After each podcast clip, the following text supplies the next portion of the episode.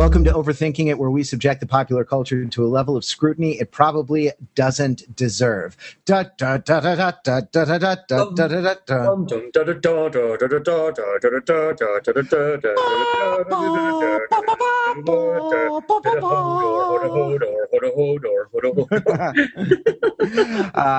this is the Game of Thrones recap for season three, episode 10, and also for all of season three as we look back over uh, as we look back over season three, and it's uh, available as a YouTube video. Uh, on overthinkingit.com. And also, we are putting this one out on the podcast feed. So if you suddenly got a midweek Overthinking It podcast and don't know what the heck is going on, well, uh, we're giving you a special episode because we've been doing these uh, these recaps, but this more general one where we consider the whole series.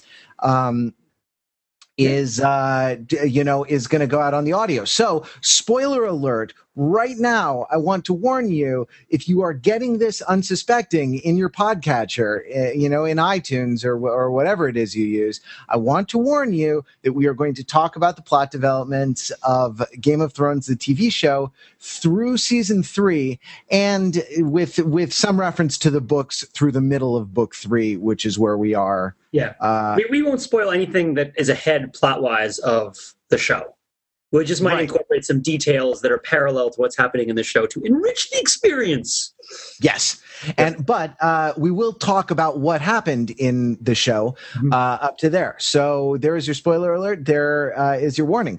Um, if you're listening to this in audio, you can't see who the heck is talking to you.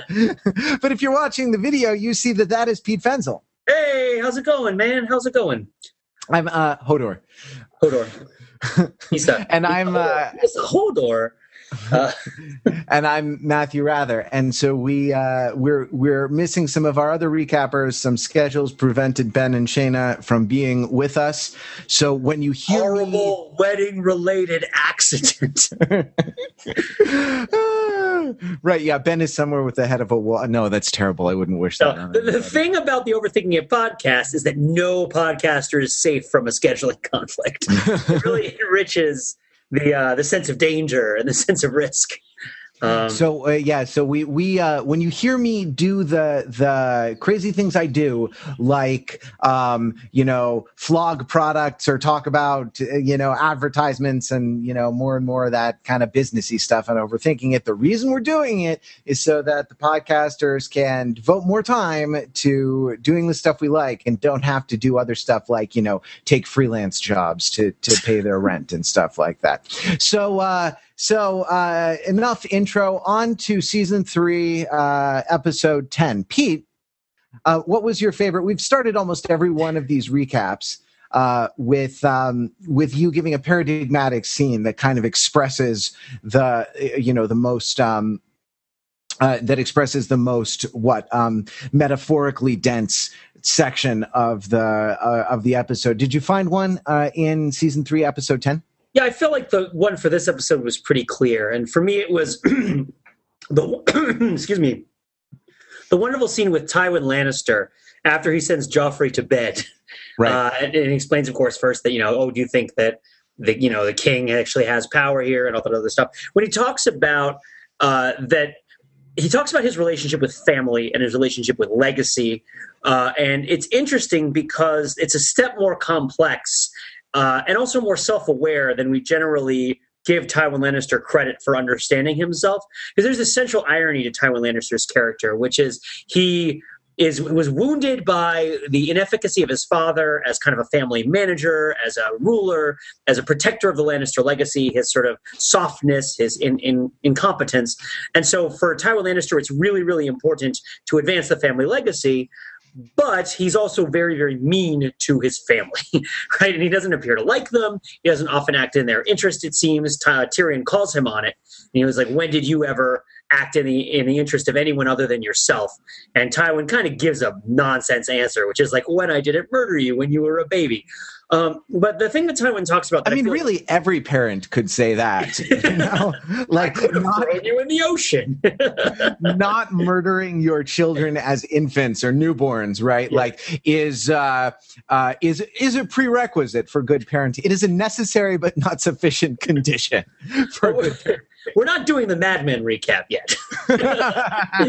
where we talk about good parenting on a slightly higher level.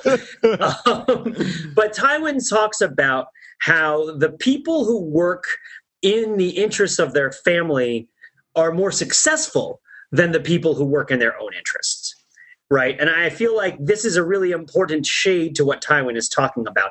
It's not just that Tywin has an emotional relationship with his family legacy and he feels like he needs to right this wrong. He has kind of a practical understanding of what family legacy means in Westeros. And he, in that working in the advancement of a family uh, is, is necessary because uh, you can't make it on your own. Right, like you, there's too many things that could go wrong. Life for everyone is too precarious. Building a family legacy is really your best chance at accomplishing anything. Sure. Um, I, and, yeah. Oh no, you you finish your thought before no, I jump in. And, and and I think um, this sort of ties into this episode for me and into the series as a whole, right? Uh, the, the season as a whole, rather. The series as a whole, sure, but we're not really at that scope yet. More of the season as a whole, because uh, it poses the question of what do you do now that you've recognized the you know intolerably and unforgivably cruel nature of life in Westeros, right? Like last episode, we saw Robb and Talisa and Catelyn all killed. Uh, uh, I know there was an Onion AV Club article that wrote about how this is the death of hope, right? Um, and I had some slightly different opinions about the Red Wedding, but I won't go into that at the moment because we talked about that last week. But this idea of okay, uh, everything is falling apart all around you. What do you do? Right? Like, and and Tywin Lannister's solution is you work for the advancement of your family, and you don't do it because it's the good thing, right? You don't do it because of your duty. You certainly don't do it because of your duty to your family. Uh, you do it because it's the thing that lasts. And he does talk about this in that wonderful butchering scene from, I think it's season one. Is it season or is it season two? No, it's season two because he's in the field at war right? Like, yeah. uh, and so and so when Jaime visits him, right? It's Jaime that's in that scene where he's butchering the pig, or is it Tyrion? I forget. No, I think it may be. I think it may be Tyrion, like yeah. newly escaped from Catelyn's right. clutches or something. But he's wearing armor, so right, right, because they're they're at, at, war, and he's butchering this stag or, or deer or pig or something, and talks about how when you're gone, family is the thing that lasts. Um, but it also offers you uh, temporal reward now because it's the kind of thing that provides you a sort of a center of strength uh, from which to do things otherwise.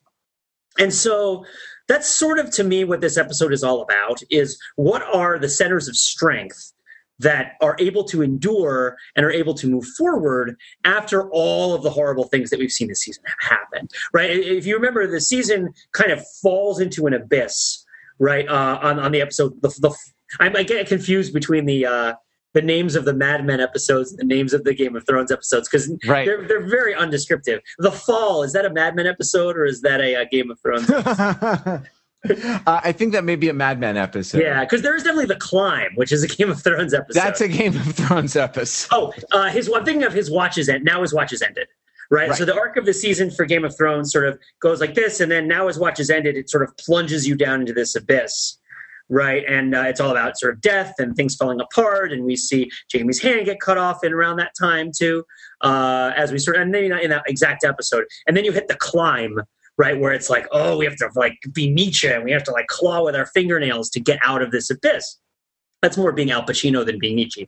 Uh, and, and, you sort of get to this point where it's like, okay, people are kind of climbing out, they're facing adversity, and what are they doing? They're forming these meaningful relationships with each other. And you see like the couples. There's that Game of Thrones episode where it's all the couples together, right? Where yep. it's like Jaime and Brienne, and and you see all of them uh, kind of gravitating towards one another. That's not called the better half. That's a Mad Men episode. I forget what that one is called too. Um, but eventually, you've gotten to this point where you've kind of like rebuilt a little bit of a nuclear family unit, and then the Rains of Castamere is like, nope, and just destroys it. Right, and so it's like, uh, all right, now what do you do? What are, what remains after you've gone well, through this? What, what what you do is you check in with every storyline for a couple of seconds each.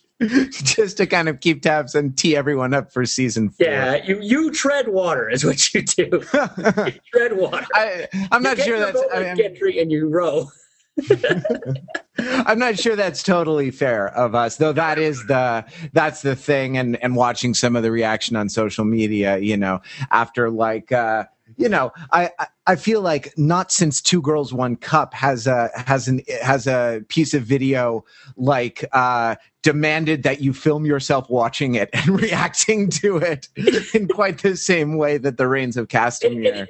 It is pretty funny how the the call for reaction videos is very influenced by people's experiences with Two Girls One Cup.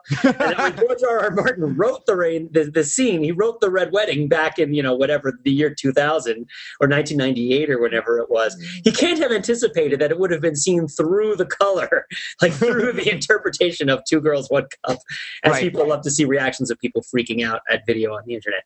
Um, but the main thing is that like yes, it checks in with everybody, but more importantly, I think it shows uh, what it is that they're going to be fighting for, right? And also like what it is that's going to sustain them, right? Um, or what it is that is sort of presuming to sustain them, and and and it, it has to be a level higher than just that we like each other, right? It has to be a level higher than just, you know, or we love each other. It's more than just the individual social relationships, right? Like you see, uh, you know, Arya uh, and her coin and her sense of vengeance, right? The first man that she's ever killed, and you have this sense it's not going to be the last, right? And there's this sort of so she has her thing to hold on to, right? And like Bran and Jojen and Meera uh, and Hodor, Hodor have this really powerful sense of mission, right? This idea that they are going to stop the White Walkers, and, and that's what they're holding on to. Uh, and and you know we see Stannis kind of at a crossroads where he could go in one direction where he's going to burn Gendry alive and take the Iron Throne, or he go in the other direction where he's going to go and presumably help out the Night's Watch in the North, and he makes the latter choice. I right? want to put a pin in that and circle back yeah. to it in a, in a little while, but I you're on a good roll, so I don't want to interrupt. Right. So, but the, the point is that, uh, and even and also Daenerys being held up by all of her like you know, like post-colonial, not not not even post-colonial, like not nearly ironic enough hordes of brown people. Yeah, uh, I think I saw someone write uh, on Reddit that it was like a casting call. Need a thousand brown people to worship a pretty white lady.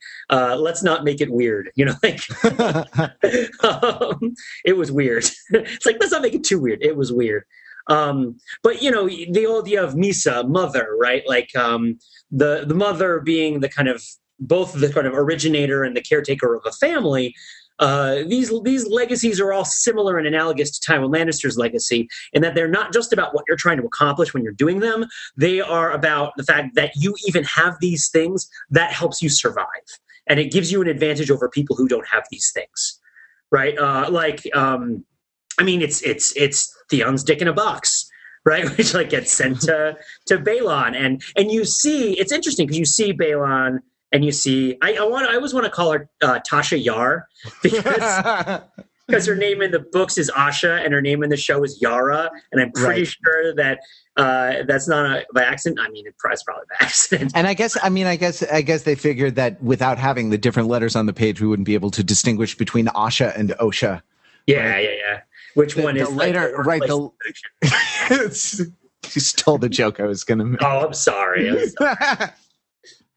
Um, which one is the which one is the workplace health and safety uh, you know department, and which one is the security officer in season one of Star Trek: The Next Generation? Well, clearly, Tasha Yar could have used a little more workplace safety, given the way that she approached that sludge monster that eventually killed her. Spoilers for season one of Star Trek: The Next Generation. But the point is that you see really sharply the contrast between uh, Balon and Asha, and Asha echoes Tywin Lannister in kind of a surprising way in the sense that like he's my brother, he's your son, right? And Balon's like, well, he can't continue my line. You know, he can't have a grandson for me. So now. I'm not personally now because because he's had his penis chopped off.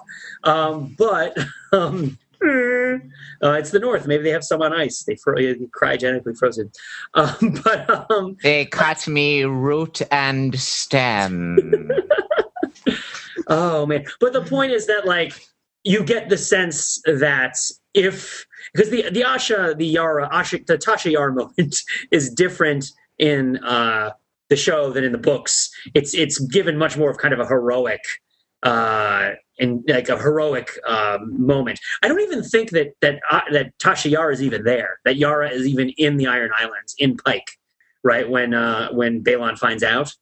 Um, I thought she was in Deepwood Motte and was still kind of fighting her way across the north. Oh, in the books.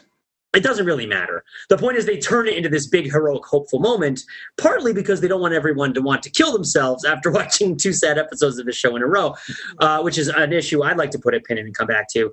Um, but also, I think because it really echoes what Tywin Lannister says earlier in the show and frames it in a much more positive way in a way that we would see as much more positive.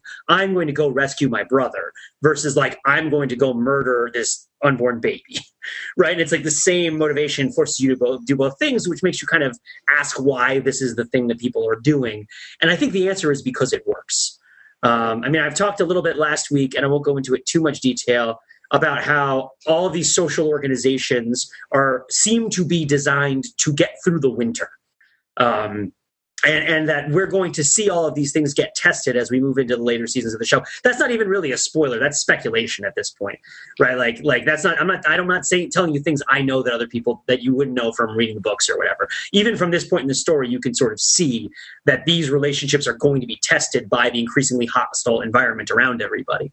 Right. Um, and then so that's what this episode is doing is it's like giving you the centers of hope so yeah, there's, sure. there's my little rants you know like there's my little thing um, well the, i mean the centers of hope and what i mean what can you know what can what actually can survive in you know in the war of all against all like mm-hmm. what are the you know what are the dominant strategies in that you know in that set of in that fact pattern right in that set of conditions um right. i i think that like you sort of you sort of touched on it but i want to underline a little a little bit kind of the weakness in uh Tywin Lannister's conception of family, right? Mm-hmm. And we could we could sort of set up uh, uh, the Lannister model of being a parent, right? Like Cersei as a mother, kind of horrified by horrified, but like unable to stop loving her son Joffrey, who is a right. uh, you know psychopath.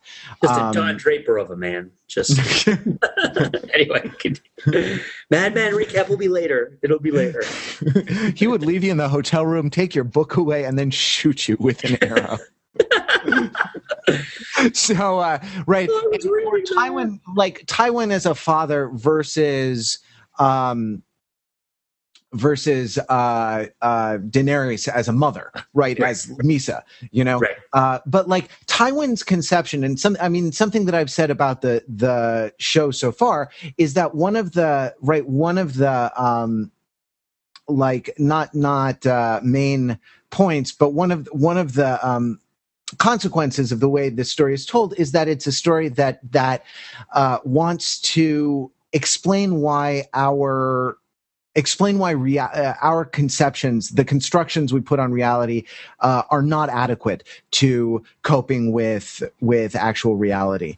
Um, right that is to say things like things like honor abstractions like honor or good or things like this right? Like it's it actually reminds me kind of of friday night lights where the the show sets up the all American hero quarterback guy in the first episode and then spoiler alert paralyzes him right? Like oh no! Winter is coming! Well apparently you know? Yeah, and so um so i mean that's more of a game of throws. yes Waka waka waka. Zing.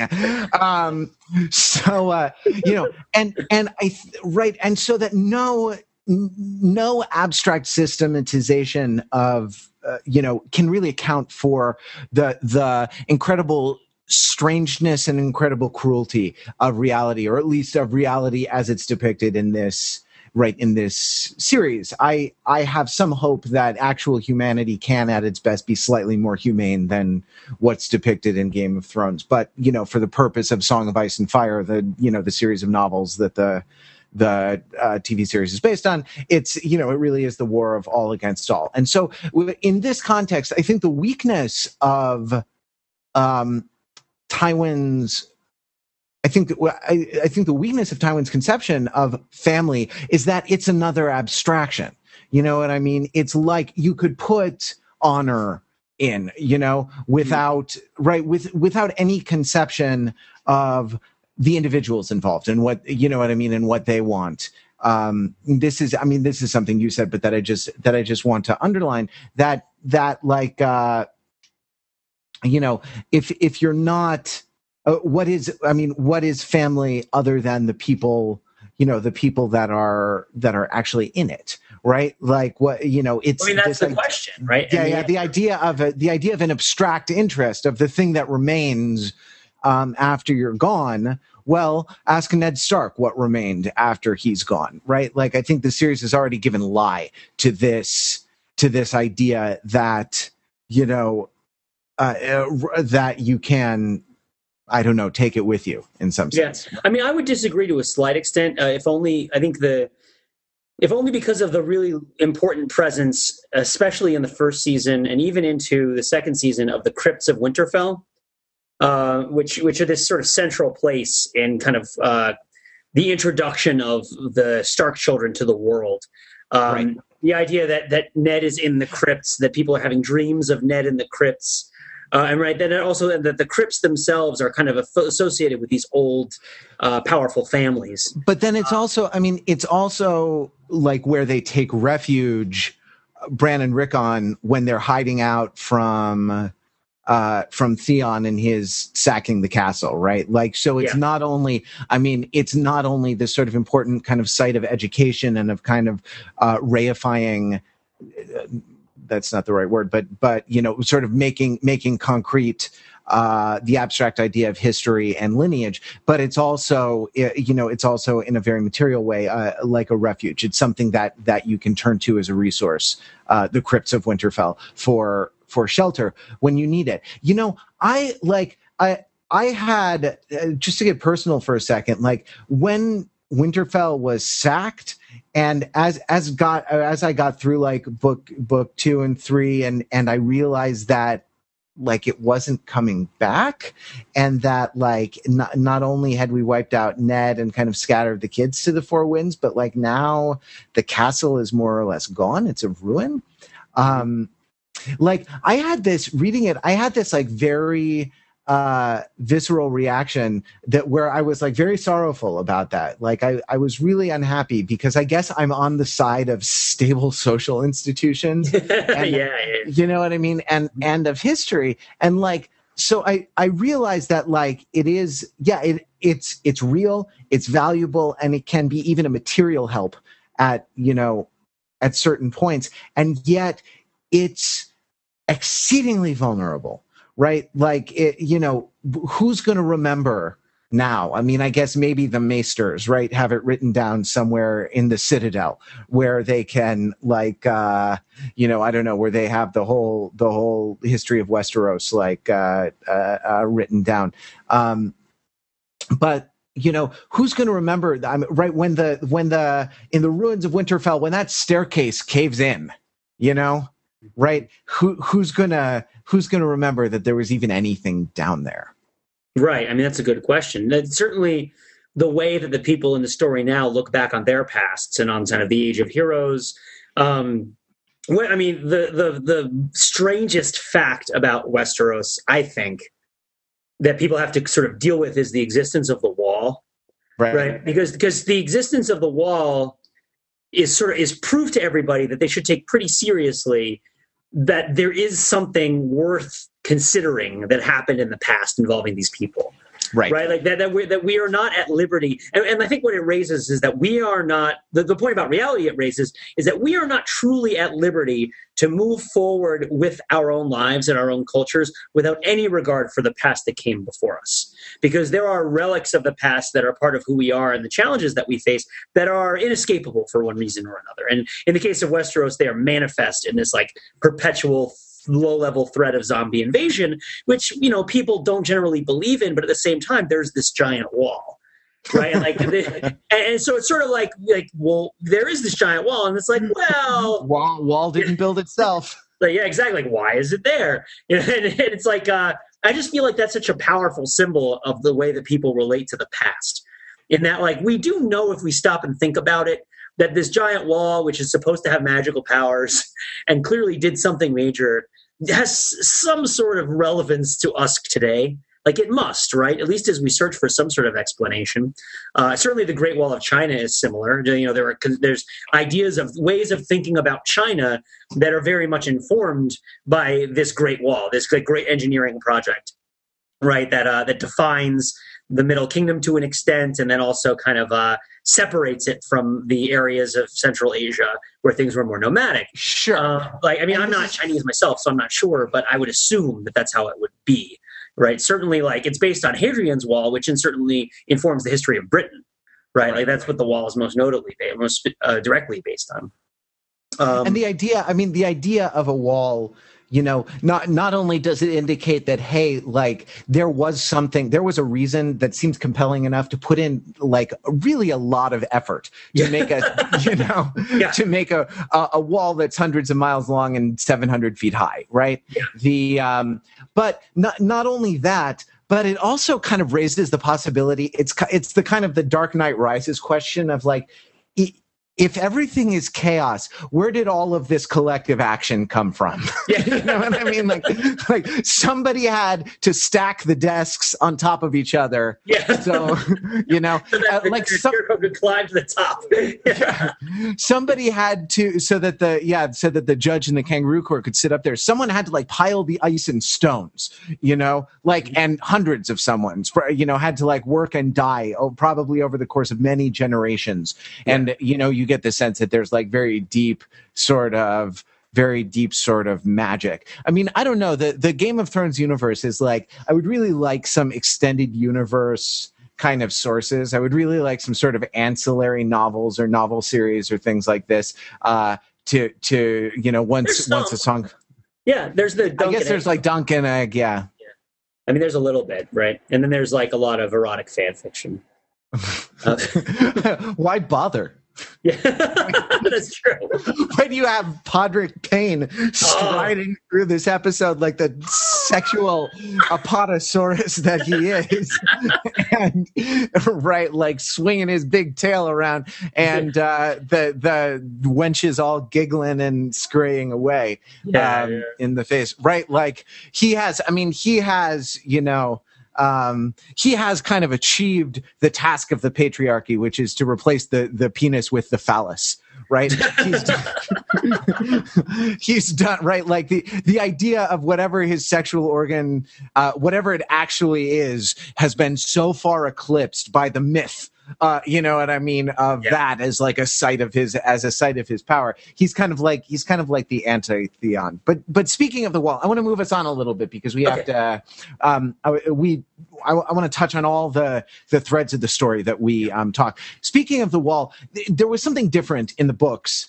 Um, about the way Davos convinces Stannis to go to go to the wall, and you get the sense that Stannis decides even over the objection of Melisandre, and that it's not that she it's not that she decides for him, which is what is essentially depicted in uh, right in the the um uh, in the TV series. That is to say, Davos shows the the message of Maester Aemon to her. She realizes that this is in fact the existential war of light against darkness, of you know R- Arhala against the others, and like, hey, actually, you know what? Never mind. The Iron Throne is is kind of a trifle, and we're we're headed north to actually you know conquer the the the enemy that that matters right? It's framed slightly differently in um it's framed slightly differently in the book. And i and i think that th- that the way it's done in the series sort of impoverishes stannis uh impoverishes stannis a, a, a little bit. I mean you get the sense in in the books that that that he's his own man right? Uh, in the sense in the sense that he's not buying he he's into what works and he is a judge for himself of Mhm. what works.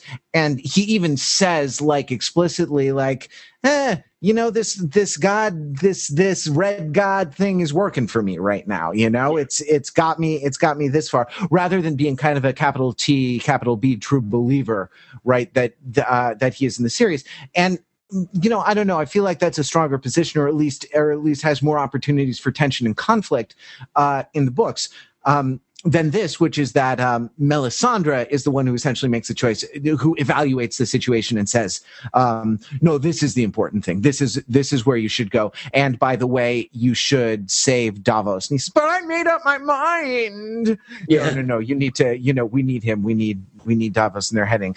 It's it's in the book. It's framed as well. If you want to be a king, what do kings do? They rule. They take care of their subjects, almost in the almost like Tywin taking care of his family, right? And it's it's you know as a king, it is a higher priority actually to protect the realm um, rather than uh, you know rather than you fight over the fight over who gets the house in King's Landing.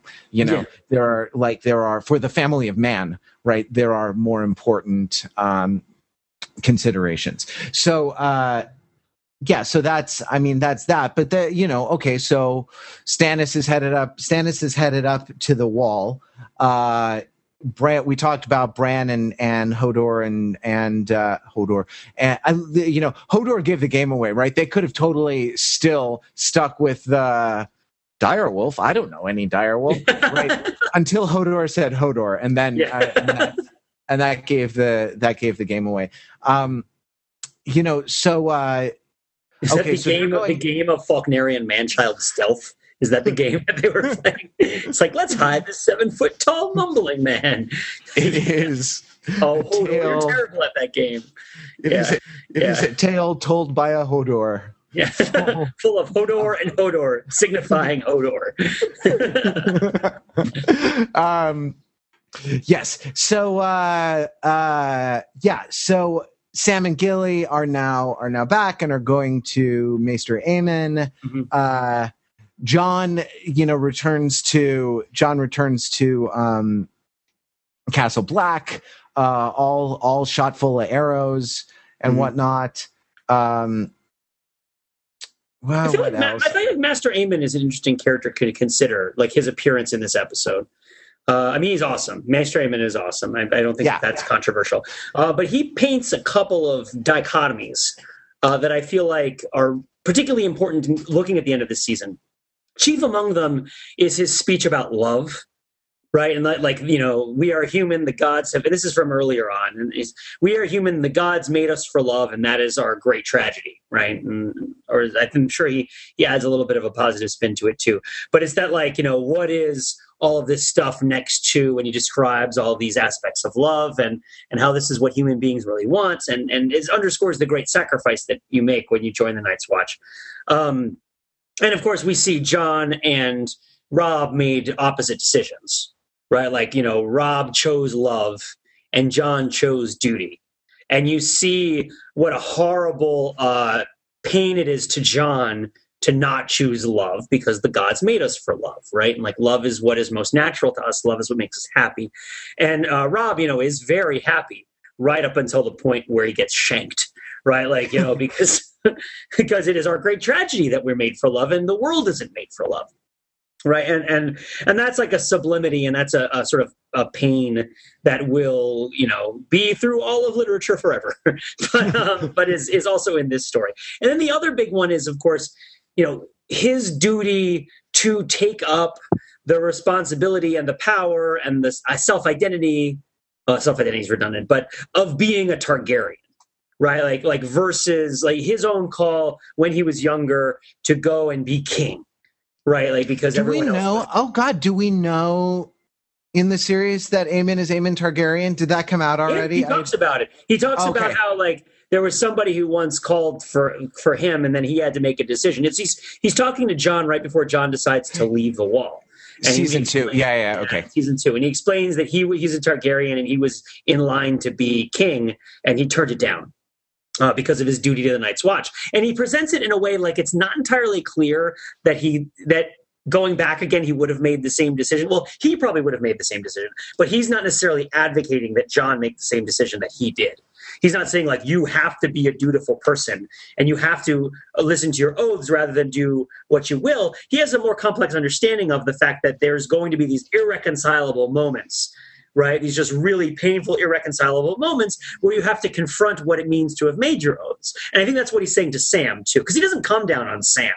He's not like, you know, Sam, you're a jerk off and you should have brought this woman here and you're going to be scrubbing the bathrooms and I'm going to whip you for breaking or none of this stuff. He's sort of like, you know, you made an oath, Sam. Like, are you aware? Like, are you aware of what you're doing in this situation?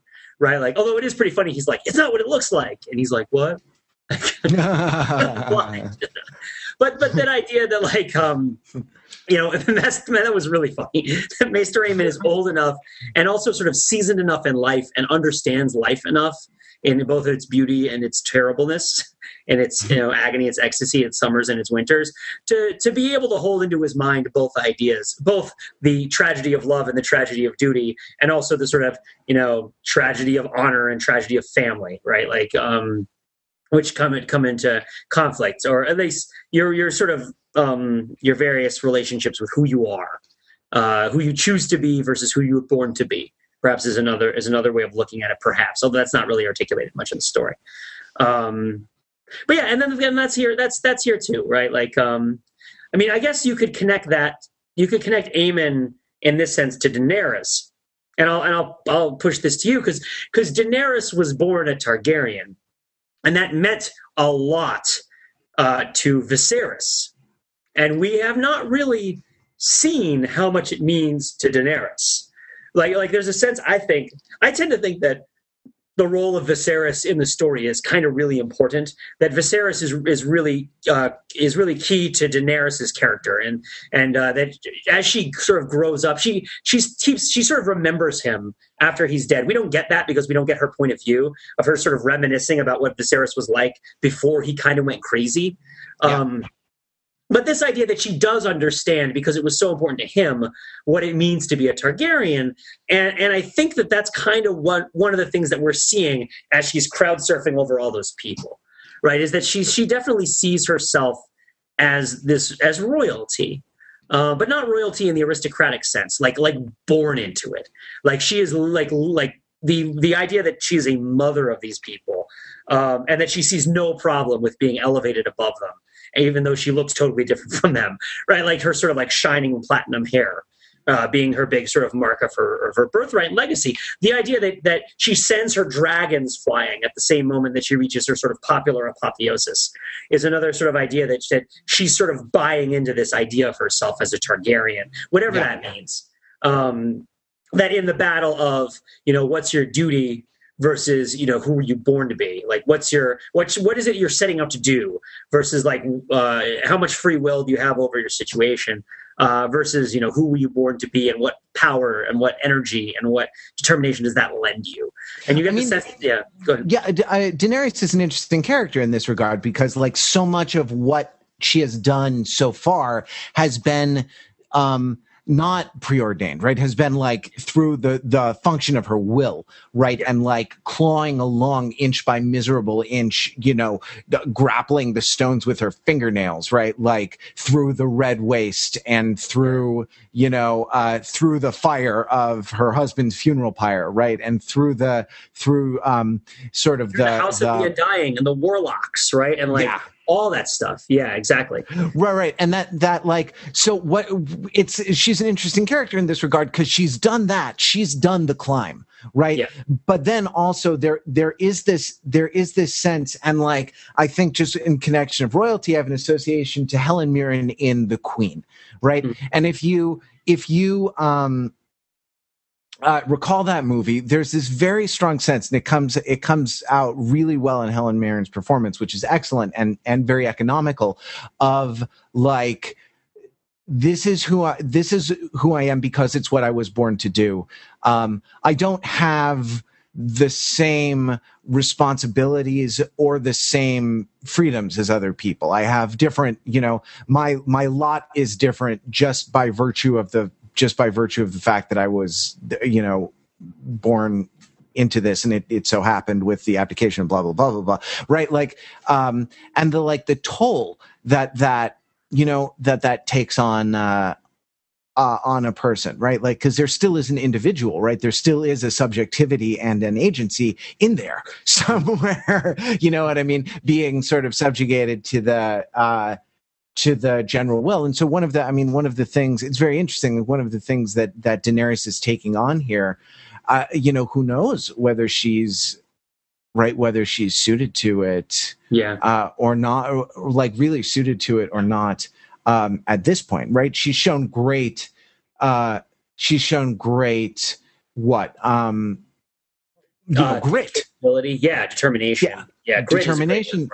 Word for it. yeah, and so a ton of grit, but not a ton of like um, administrative experience. Yeah. you, know, you know what I mean? Like, and it's and the people that she has around her, and I'm thinking of Sir Barristan and Jorah Mormont and Daario Naharis and Grey Worm, right? They are they're very gritty, but but they're not like no one. She doesn't have a chief operating officer, right, you know? right, right, right, right. Yep, so yep, yep. Uh, so this is i mean right this is an interesting Yeah. uh, this is an interesting situation that she's going into with her you know i mean it's it's interesting it's like um it's like there's this burden you know that she's that she's taking up yeah, yeah. you know and we'll see how she's There- there's another there's another there's an aptly named celebrity that comes to mind as you're describing it which is the the uh, the dragon-esquely named uh, hip-hop star drake right? Like who might be fire and blood in his own right.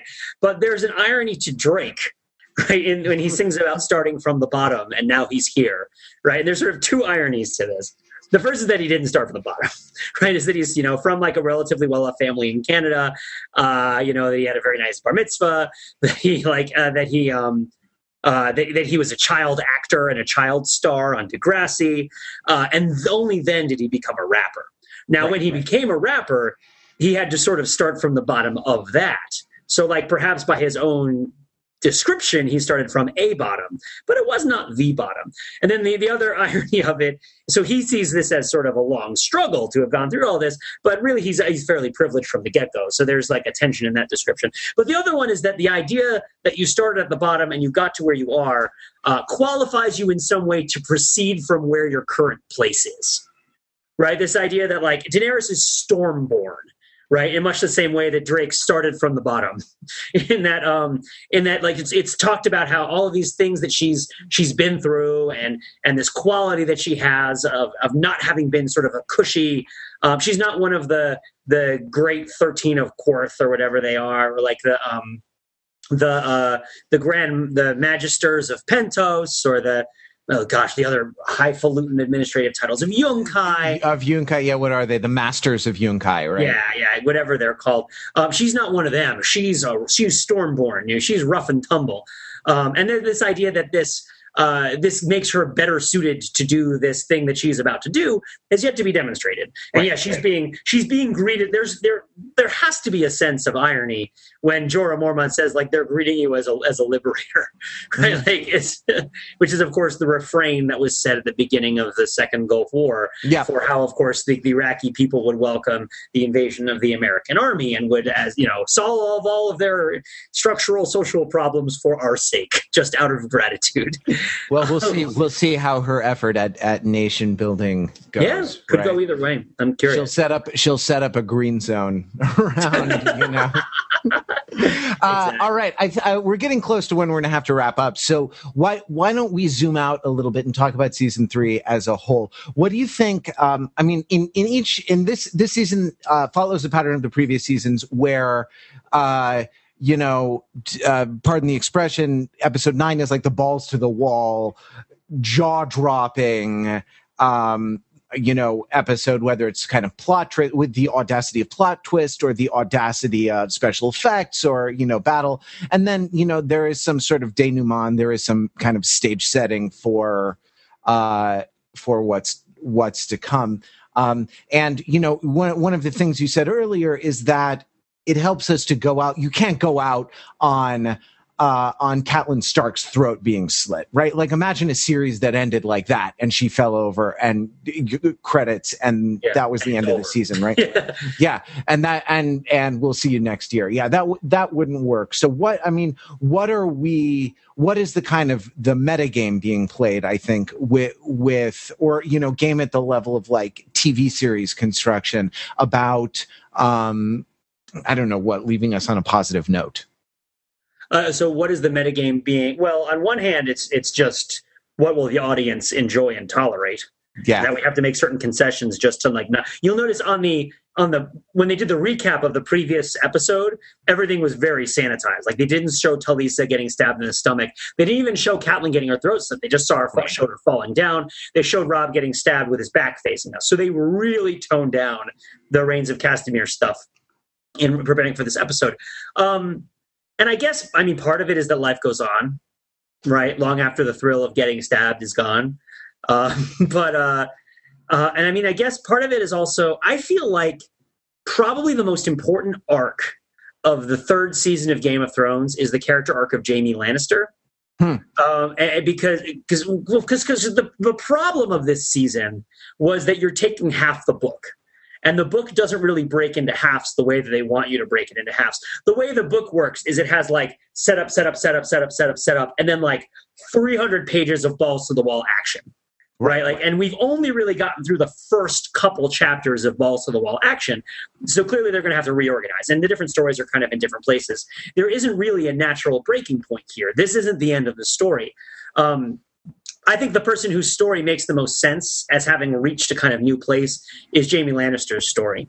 Um, and, and I think that the final shot of him coming back to Cersei and just saying her name, saying Cersei, and him coming home again and her regarding him and looking at everything that's happened to him and seeing, you know, his hand cut off and how miserable he looks and disheveled and this look of kind of fear on her face, which is sort of like, can I love this? Right? Like, is this the guy that I've been waiting for really? Like, what's happened? Um, I mean, to me, that kind of sums up the meta narrative of the of the of the season pretty well, Rich. Is that you went on this horrible journey where you got just chopped up. You just got you just got wrecked. Right. You got your hand cut off. Yeah. You got your dick cut off. Yeah, yeah. You got stabbed by by Roose Bolton, who said the Lannisters shot you full of arrows because Right. you were you you didn't go you didn't hang out with your friends, right? Like you uh, stabbed an other with a dragon glass blade. yeah, like all this stuff goes down, and then at the end, it's like, can you go? Can you can you go home? Who gets to go home?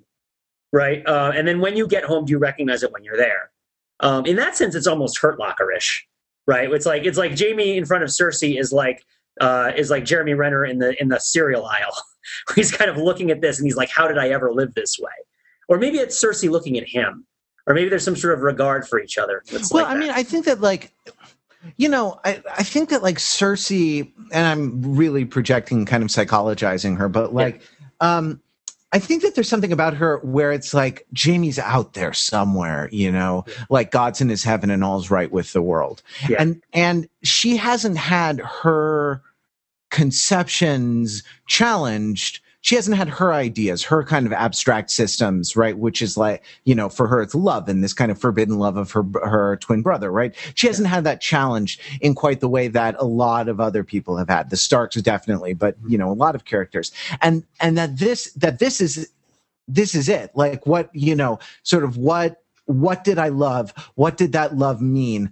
What, under what conditions can I continue that love? What sacrifice, like how far can you push it away from the, the things that I loved originally, right? About this person, which were like his, you know, maybe, I don't know, his devil may care attitude, his effortless superiority over everybody at fighting and stuff, right? And on and on and on and on. Um, what, uh, you know, how much of this, uh, you know, what what remains to me like when when uh when Jaime does come home again whether or not he can come home again um can home take him in again Yeah. you know is the question from her point of view And it's it's notable that they they actually brought Jaime home early. That Jaime doesn't come home at this point in the story. He he, he goes on this whole other detour, um, and, and he'll eventually come around to come home. But it's it takes a while. But they I think that that's a clearer sign that they really want his arc to inform what happens over the course of the third season of the show, which is that they make Sure. it end on him coming home to Cersei, and of course, Yeah. come, having come home having figured out how to love someone else. I mean, at this point, you have to think that he has pretty intense feelings for Brienne you know that they've bonded as you you know theirs is a love story right even though it's not one that's you know consummated um at least Now at is this the- point. right you know, now is the sort of odd couple. Now we have uh the hound and Arya or something like that. Yeah now now we're back to like buddy cop story. I don't think the hound and Arya are a love story. Uh that's like that's like the hound's like you're a loose cannon stark. You know, stark's like you know and he's like i'm a day away from retirement and starts like i'm crazy So, I'm getting too old for this S yeah know, exactly um, yeah, I mean that's a that's an interesting point. And hey, Maisie Williams, right, turning on the super creepy. yeah Uh, hmm Hello, I just want some food. I'm so hungry. You know, I don't know. It's interesting. Arya's maybe my favorite character from the uh, from the series of books. So Well, mine's the Hound, so I think we make quite a match. Excellent. Well, if this uh, if this buddy cop show has uh, um, has spurred any thoughts in your head, um, you can. Uh, uh, the best thing to do with your thoughts, honestly, is to leave them as a comment on uh, on the uh, overthinking it post for this um, for this episode. Uh, on uh, overthinking it, we'll um, continue the discussion there. Thank you, Pete, for these you know these several weeks of having these weekly discussions with me. I really like it. Valar Dohaeris, man. Valar Dohaeris. uh, what is that? All men must serve. yeah, indeed. All men must overthink. Valor overthinkerous. indeed, indeed. Um, so uh, yeah, that's that. If you would like to see uh, the rest of these, though, I you know I don't know. I mean, these recaps probably have a pretty short shelf life, right? As sort of entertainments. Um, If but they are watching the show, yeah. yeah they are uh, uh, archived in a playlist. They're published under various youtube accounts for different reasons but they're archived on a playlist uh, on the overthinking it youtube channel. Um, we wish you would uh, whether you're getting this as a video or whether you're getting it as a um, as an audio podcast we wish you would go to the overthinking it youtube channel and subscribe to that because there's a lot of great uh, stuff that's coming down the pike um, that's going to be in video form uh, including more um, TV show recaps. We still have Mad Men to finish up, and there's going to be obviously some Breaking Bad a little later in the summer. Um, definitely going to do that. Uh, so uh, you know, we hope we we uh, we hope you'll continue to join us um, for those and uh, join us every day, all day, every day, 24 hours on the web at www.overthinkingit.com, where we subject the popular culture to a level of scrutiny It probably probably doesn't deserve. deserve.